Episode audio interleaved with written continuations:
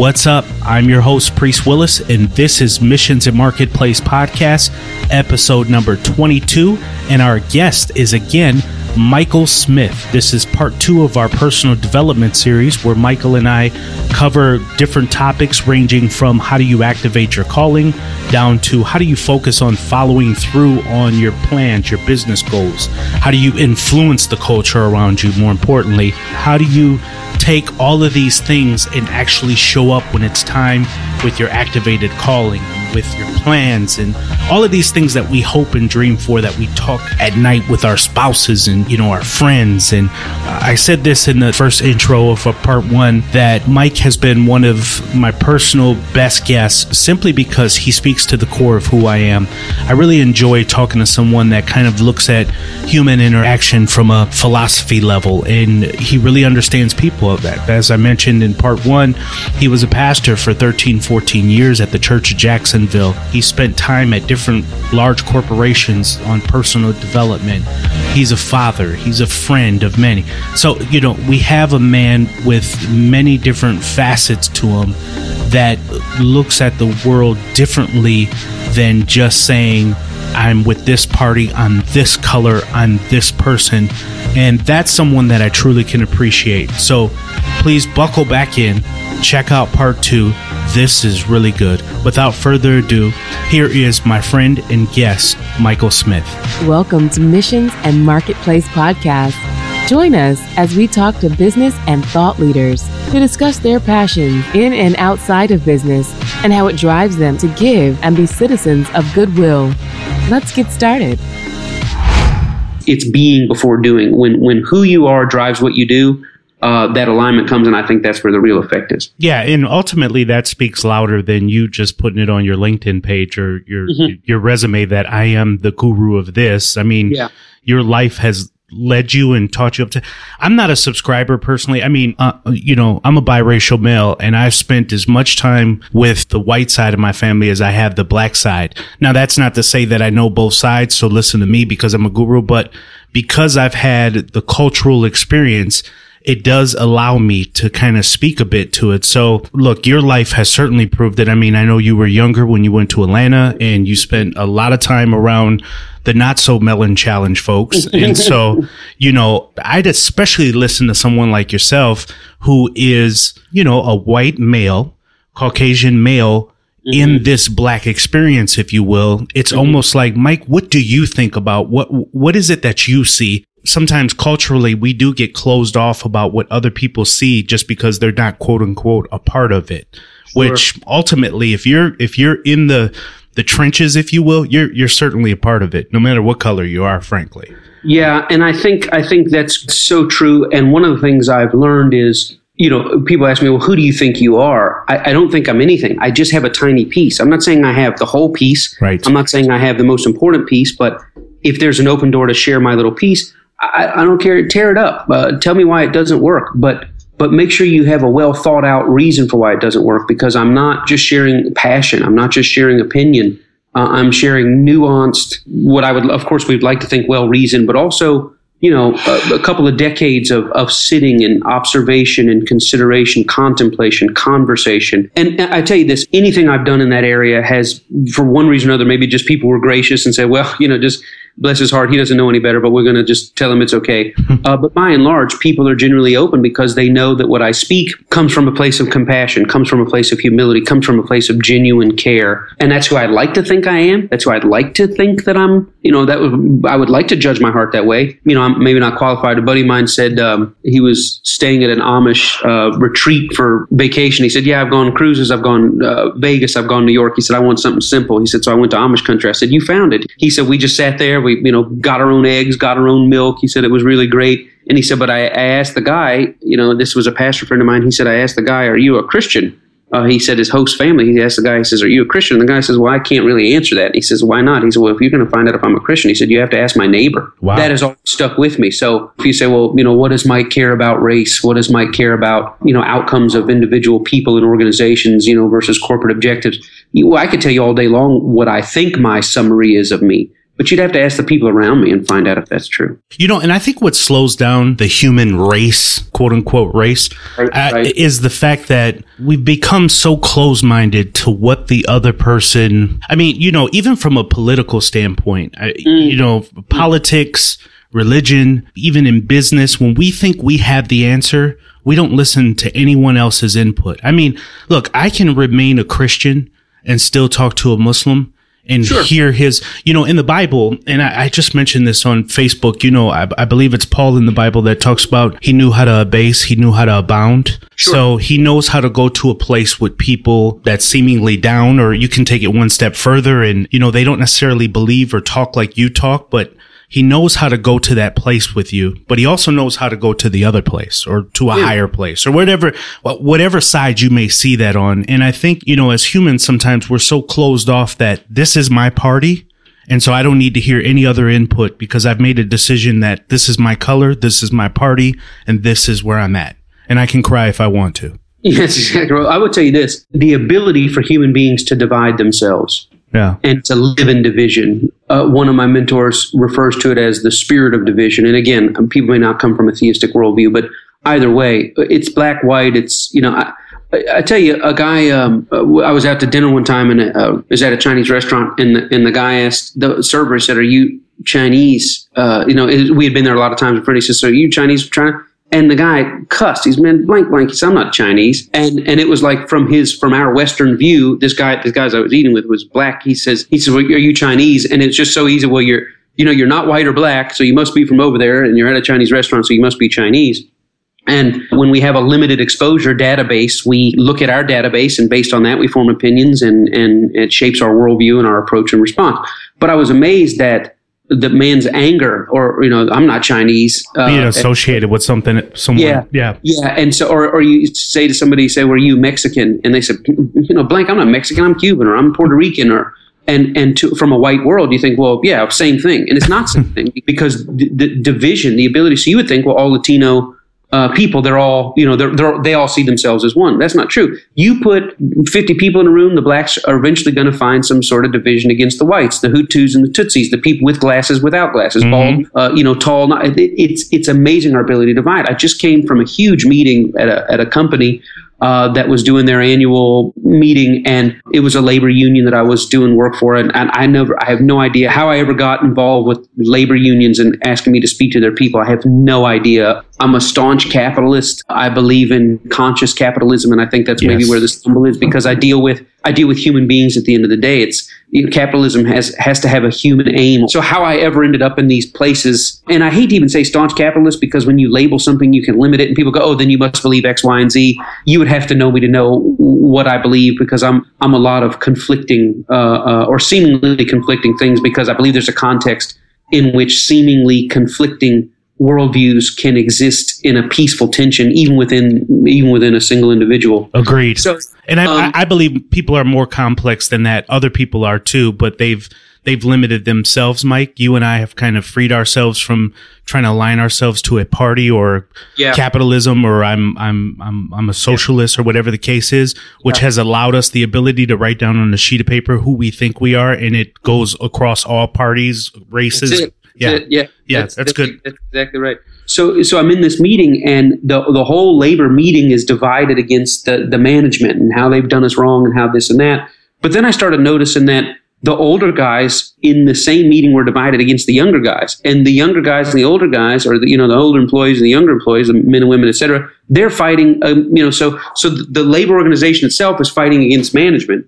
But within the labor organization, the older are fighting against the younger, and it's amazing our ability to divide. So when you bring up politics, um, especially in the states, and I know this goes internationally, but especially in the states, this two-party system, it's hard to get anybody that appreciates. Well, I think I think a lot of these men and women in po- uh, politics, you know, they appreciate nuance, but they're but anybody that really values it, they're not going to get very far because un- unless you you know check these eleven boxes, Yep. You can't represent us. And God forbid somebody say on key issues as taxation or healthcare or or uh, you know abortion or whatever that that it's more nuanced than that. And yep. we try it's it's uh, you know i have got a little mini book teaching that I do from heather to charcoal on uh, shades of gray. and and uh, this idea of you know maybe the answer is not either or, maybe it's both and.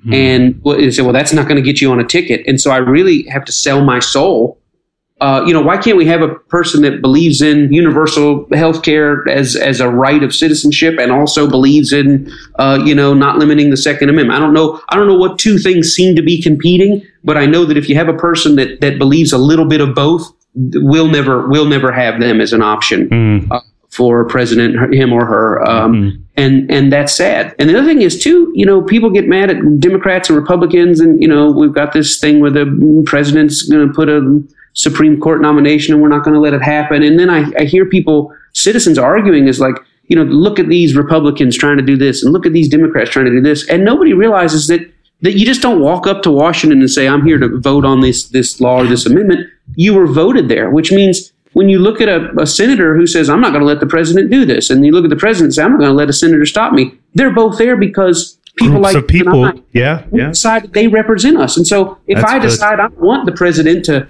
I don't want the president to be able to get his agenda done. I'm going to vote on a guy or a lady that's going to stop that from happening. And if I want the president to be able to get his agenda done, I'm voting for the president. And really, we think we think these pawns, these political pawns, are divided against one another. It's you and I who have to come to a decision that that my fellow man, my fellow citizen, decided. No, I don't think what the president is doing should happen, and I'm going to put somebody up there that's going to dig their heels in the ground and resist him. And then the president, you know, I, I voted for the president, and I can't believe all these people are getting in his way uh, or her way. Uh, the truth is, they represent us, and it's a divided nation. It's, it's taking a quarter, separating the head side from the tail side, and trying to make only the heads or only the tails the sum total of all truth. Mm. That's the problem. Mm. That when we play a game, we go, okay, which side are you?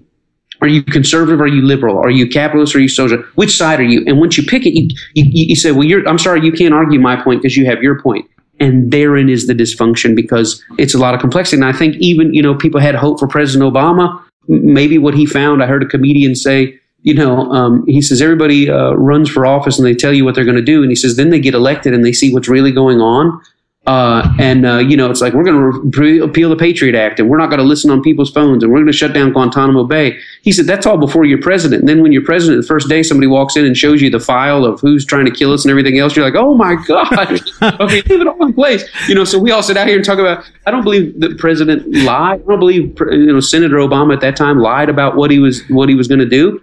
I just believe he got in and realized, you know what, there's a lot of complexity here, and, and I'm everybody's president, and, and, and I got to look at both sides. And, and man, you get punished. You get punished if you just try to even view something as not as simple. And so progressives hated him because he wasn't hard enough. Conservatives hated him because he, you know, and it's just. Um, you, you know what has been the common thread? Every man that has went into that office has hair has went gray immediately. So that stack of paper may that may be a true aspect of what you're saying. That as soon as they're showed that file, whatever it yeah. is, their hair just goes gray. And I, I, guess you need a level of naivety to kind of run for office. Otherwise, yeah, you, you really, that's right. My dad says you have to question the sanity of anybody that wants to be president. It's, I say that jokingly. It's really a service. You, you know, when he won his second term, I, I, sent him a letter, you know, to his house. I have his address. What did, address. what did you say? What did you, what did, what, I said, you have his address? You, you, just you, right? yeah, just personal. I don't want to share, you know, on your podcast, but I, you know, I know where he lived. I, am you know, I've been, I've actually been to his house. Um, you know, but I don't, I, I don't, I don't want to name drop. Anyway, so moving on. But I wrote a letter, and I said, uh, I said, you know, after in 08, I said, I mean, in 12, I said, you know, congratulations on your second term, and I thought, you know, maybe congratulations isn't, and I wrote this in the letter, isn't the right word. Uh, maybe it's thank you. Wow. Uh, you know, thank you for agreeing to to do this again.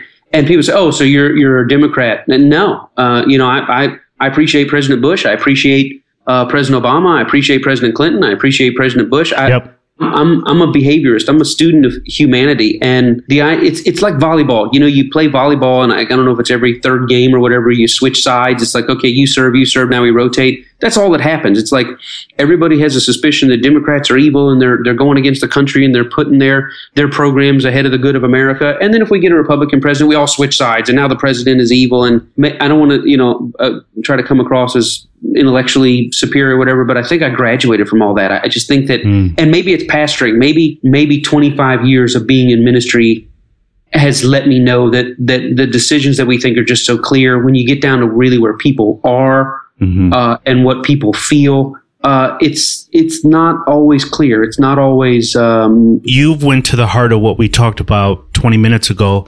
You've learned through pastoring, through leadership, how to base, how to bound. You've went Mm-hmm. down sometimes with people when they were upset, hurt by the political process, or they thought Obama was going to come in and you know change the world, and he didn't quite do it, and people were fractured. And you, as a pastor, you know, would talk to them. You kind of you understand that it's not really black and white like we all think, and it's not really cut and dry, and you just you know can throw people out here and start with a new group and uh, that's yeah. yeah, and it's not even being tired of the political process. It's not even being tired of the business process. You are, you just understand deeper truths, just yeah. like I do, and that that's why I don't necessarily get wrangled up. I don't get impressed or depressed by any political person, by any uh, business person. I, I was told by my pastor that you know if you look at people straight ahead with love, they can either they can never let you down, and they never can lift you up because you can constantly stay in love with them if you just look at them eye to eye. I try to do that toward our elected officials, yep. and I try to do that even towards the people. And this is the really hard part: who are so passionate and volatile about their view. It's uh, I heard Malcolm X say something uh, one time. I didn't hear Malcolm X. I think I saw this on a tape or, or, read this in a book. The idea of you know the puppet versus the puppet masters, and he says, you know, I look around at my brothers and I see the way they're doing this and doing that and doing this, and he said, I try not to get upset with the puppets. He said, I try to focus on the puppeteers, mm. and he says, but sometimes that's hard. And sometimes it's so easy for me to look at somebody who's totally right or totally left, and they're on social media, and Obama's the devil, and you know, and Trump's God or Trump's the devil and Obama's God or Kasich or uh, Kasich or whatever. I, I try even not to look at them with like, you know, my my flesh part of me says, you, you simple-minded Kool-Aid drinking fool, don't you realize that if you just switch channels, you're going to get two totally different truths? How about you shut off the radio for a month, get clarity, and all of a sudden you realize there is no there there is no devil or God in what's going on, and and God's not on one side or the other. But I even try to give them the same grace and objectivity to realize it's just it's just water. It's it's what we drink. It's it's it shapes our worldview, and and we get told, you know. And I believe some of the science now we get told what to think and what to believe, and we stick with that. And and anything that doesn't go in line with these things, we we vehemently and you know violently, um, hopefully not violently, but resist. But I now think that the new science that that I've been studying is that part of the issue with politics is that it's tied to uh, our hardwiring. It's tied to who we are uh, on on a, on a on a human brain level that there are uh, certain wirings, personalities, etc., that are drawn to certain things, and so it's really a division of ourselves. You know, if if if if who you are is a very frugal person, or who you are is a very you know this type of person, just kind of at your hardwiring level, it interprets and informs how you how you view politics. And so you, you're really not making a choice on worldview so much as you're making a choice on who you are. But but the problem is when you make a choice based on who you are, you not only dismiss the ideas of other people, but you're actually dismissing their personhood. You're dismissing their experience. And that's where it gets dangerous. I would say be passionate about it, but not to the point where it divides you against another human being on the human level. That you know, it's uh, it's uh, you know egalitarian. This idea that that not all ideas are equal, but people are equal. Mm. And I think that's what gets lost. It's like, okay, I believe my idea is better. Uh, I believe I see this from a from a clearer perspective, and I'd be willing to challenge your idea with my idea, and we'll see if we can. Maybe I could just outtalk you, or maybe I can, or maybe I need to go do some more research. Uh, but that I think is healthy. I think all that debate, etc. But when it comes down to your idea is different from mine, and therefore you are as a human inferior to me, man, that's where it turns toxic and it does a lot of damage. I really enjoy your philosophy on life and just kind of your take here. I mean, it's so inspiring to me, and I've told you that both privately and otherwise. You know, Mike, at the end of everything, I know you're an awesome father and husband, or at least that's what I see on social media. Um, just, just kidding. I, but uh, I want to love the man I pretend to be. right, but but how do you want to be remembered? What what what is it that you you want your legacy to be? And I know this is kind of a morbid question, but um, I remember being asked in school, I believe it was, to kind of write out my um my obituary was which was really morbid, but it also makes you kind of examine how you want to be remembered. And I think, I think I know the answer to this, but how is it that you, you really want your legacy to stand after you're gone? Well, I, let me start with my obituary. It needs to say something like, um, Powerball jackpot winner Michael T. Smith. That's, let's start, let's start there.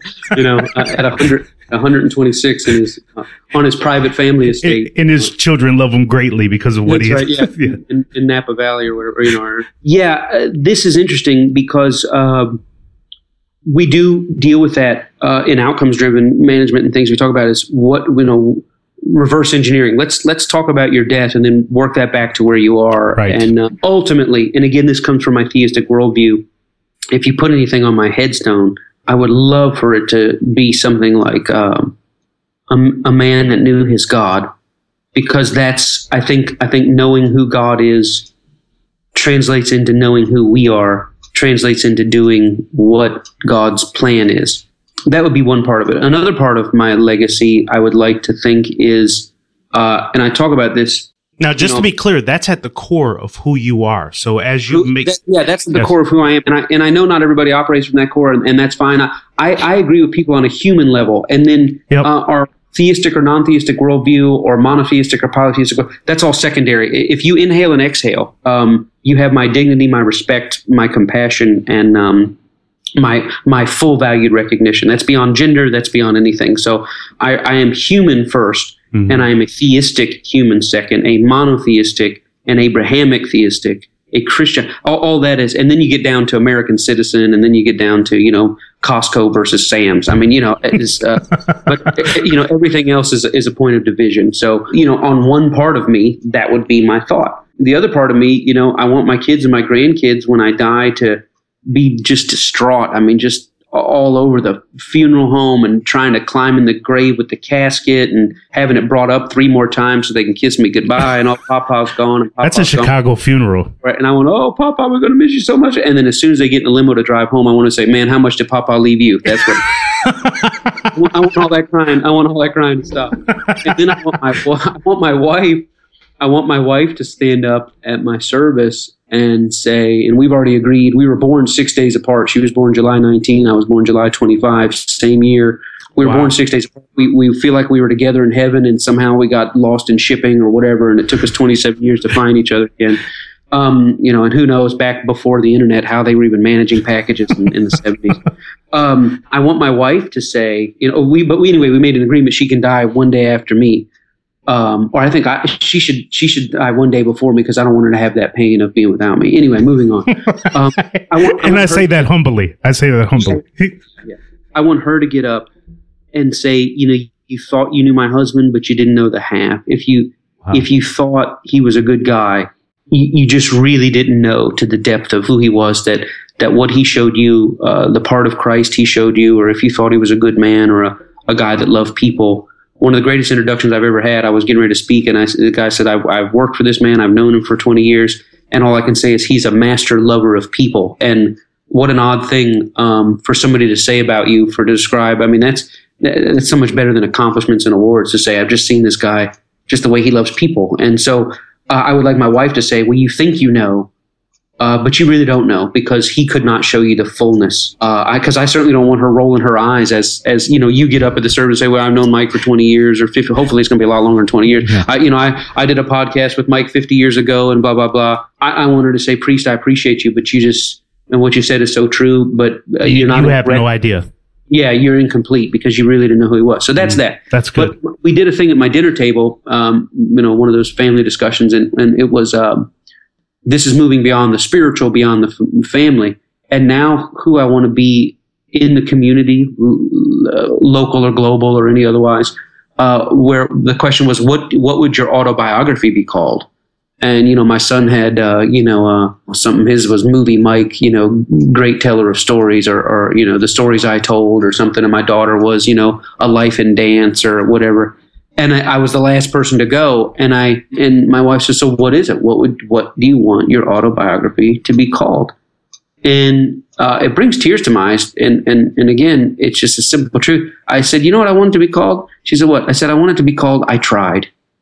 Mm-hmm. And that's really what it is. I I tried to make the world better. I tried to look at systemic racism, poverty, etc., to see if we could get that ball moving in a different direction. I tried to look at gender and inequality and sexual violence, and and I tried to move that a little different direction. I look at organizations and I, I tried to make them more focused on people first rather than, so what do I want my legacy? Yeah, the guy tried, you know, he, I don't know if he made a difference or not, but man, he, he was trying to do trying to do it better and mm-hmm. spend his life trying to do it better. And so if I'm remembered for something, maybe maybe my trying, whether it's successful or not, inspires somebody else to try. Maybe they have a success uh, or advance a success that that I wasn't able to do. Before I let you go here, you know, you talked about having a small book and some other things. You know, how can people reach you and kind of just hear some of your input and you know other things and just kind of glean from you uh, socially? You know what what are some things that people can look you up to find? Any books or any other things that you have out there? Blogs? Yeah yeah this is uh, you can go to michaelandconnie.com um, and that's kind of being constructed right now because i really got to find an outlet you know to uh, to pour out these, you know, I guess what George Carlin called brain droppings. They're just these things, and part of it is they're so random. I, you know, I, I talked about, and I think you and I may have talked about this. I don't remember, but Da Vinci, you know, he spent his time in two different places. One was under some bishop, and another was under some, um, yep. you know, whatever. Yep. And you just have to think of Da Vinci. You say, so, you know, the guy comes down. He says, well, you know, you you live on my property. We fund you. We, you know, you have money for these ideas. What you been working on today? You know, Leonardo. And he says, oh, today, you know, I've been, uh, I worked on a, a, a thing. It's it's it's called a flying copter, and the way it works, and you know, and the, the, the wings spin around, and and so he's got this drawing of all this. Uh, you know, and it's like, oh wow, and then you come back a month later. What are you working on today? He says, well, I've designed a weapon, and uh, and uh, it's able to to throw you know steel steel bearings, you know, uh, 300 feet or whatever. And then you come back and you say, well, you know, a month later, Leonardo, what you got going on? It's I'm working on a painting uh, uh, of the Last Supper that Jesus had, you know, and he says, "Well, what what do you do? What what, what you know?" And he says, "Well, I'm, I'm, really looking at the human body, and I've noticed that we've never really had anything that kind of shows, you know, the symmetry and show. Well, are you a doctor? Are you a, what what are you? I'm just I'm just me. I find that the stuff that I'm involved in, whether it's writing a children's book or dealing with um, the normalcy of, of the accepted normalcy of violence, you know, in certain communities." Uh, they don't really go under one heading. They don't really go under one uh, LLC. Uh, and so this this michaelandconnie.com that I'm I'm creating as we speak, it's just kind of getting up and running. Uh, is just kind of be the place where I can drop all of it. And um, I try to keep my business stuff out of it. There's nothing for sale. There's nothing for this. Uh, I don't really have to build a business brand. You know, when a person calls me and says, "Hey, I'd like you to come to my organization," uh, you know, can we give me your bio? I said, well, who told you about me? And they said, well, so and so. I said, do you respect them? Yeah. Do you trust them? Yeah. Then you go off that. But there's no, no nothing I'm going to give you that's going to say, you know, um, you're right for my organization. I want my reputation. Mm. Uh, and as a matter of fact, I just spoke um, the other day, and, and um, I said, Well, how did you find out? He said, So and so heard you speak in New Orleans and said, Whatever it takes to get you here, get you here. So we called you. I want people that have tasted of the fruit to go, This is what we want versus me trying to sell uh, myself. And I know not all entrepreneurs have that luxury. You know, sometimes you have to sell, you have to, you know, uh, aggressively insert yourself into the marketplace, into, you know, the buyer's view, etc. I, I get that, but I'm gratefully at the place where I got to turn down. I got to turn down business uh, because I really only want to be in what's relationship driven or what's meaningful. So, uh, the website, uh, you, you, know, when you get on there, it's just my blog. It's just it could be anything. It could be a, a strange joke that I found funny, or it could be um, commentary on what needs to happen politically or or racially or maritally, etc. So that'd be where I'd start. I want to make sure that I tell the audience he, he's not going to say it, but uh, you guys be sure to check out michaelandconnie.com. But his mm-hmm. musings that I read, um, whether it's Facebook, we've had several conversations. Mm-hmm. He is a man that I follow. I'm inspired by. I want you guys to check him out. He really has a lot to offer. Go check out the TEDx on YouTube. I believe you can check out uh, TEDx um, Florida, and then uh, you know plus Michael Smith, and he'll come right up under that search. Mike, it's been a pleasure talking to you. I really appreciate your time. I love you much, brother. I love you too, and priest, you're just a joy. You stir me up. Um, you just you make you make me a, a, better man just talking to you and hearing your heart, and even like not just here but in our phone conversation. I, I told Connie, she said, "Well, how to go with priest?" I said, "Connie, just I just felt inspired. That's I just I mm. le- left. I hung up the phone, lifted like, wow, man, just it can be done. And uh, so I, I appreciate uh, I appreciate our connection. I'm looking forward to it growing and expanding. Same here. I really appreciate you. Love you. Thank you. You guys check out michaelandconnie.com. Thanks, Mike. Thank you, sir. Good day. Thank you for listening to Missions and Marketplace. If you have a brand or business that you want to take online, or you're already online and looking for more exposure, visit us at affiliatemission.com, the premier affiliate marketing and management agency. Also, feel free to get social with us and check our Facebook, LinkedIn, and Twitter pages and share with us your story on how you're leaving a mark in the world.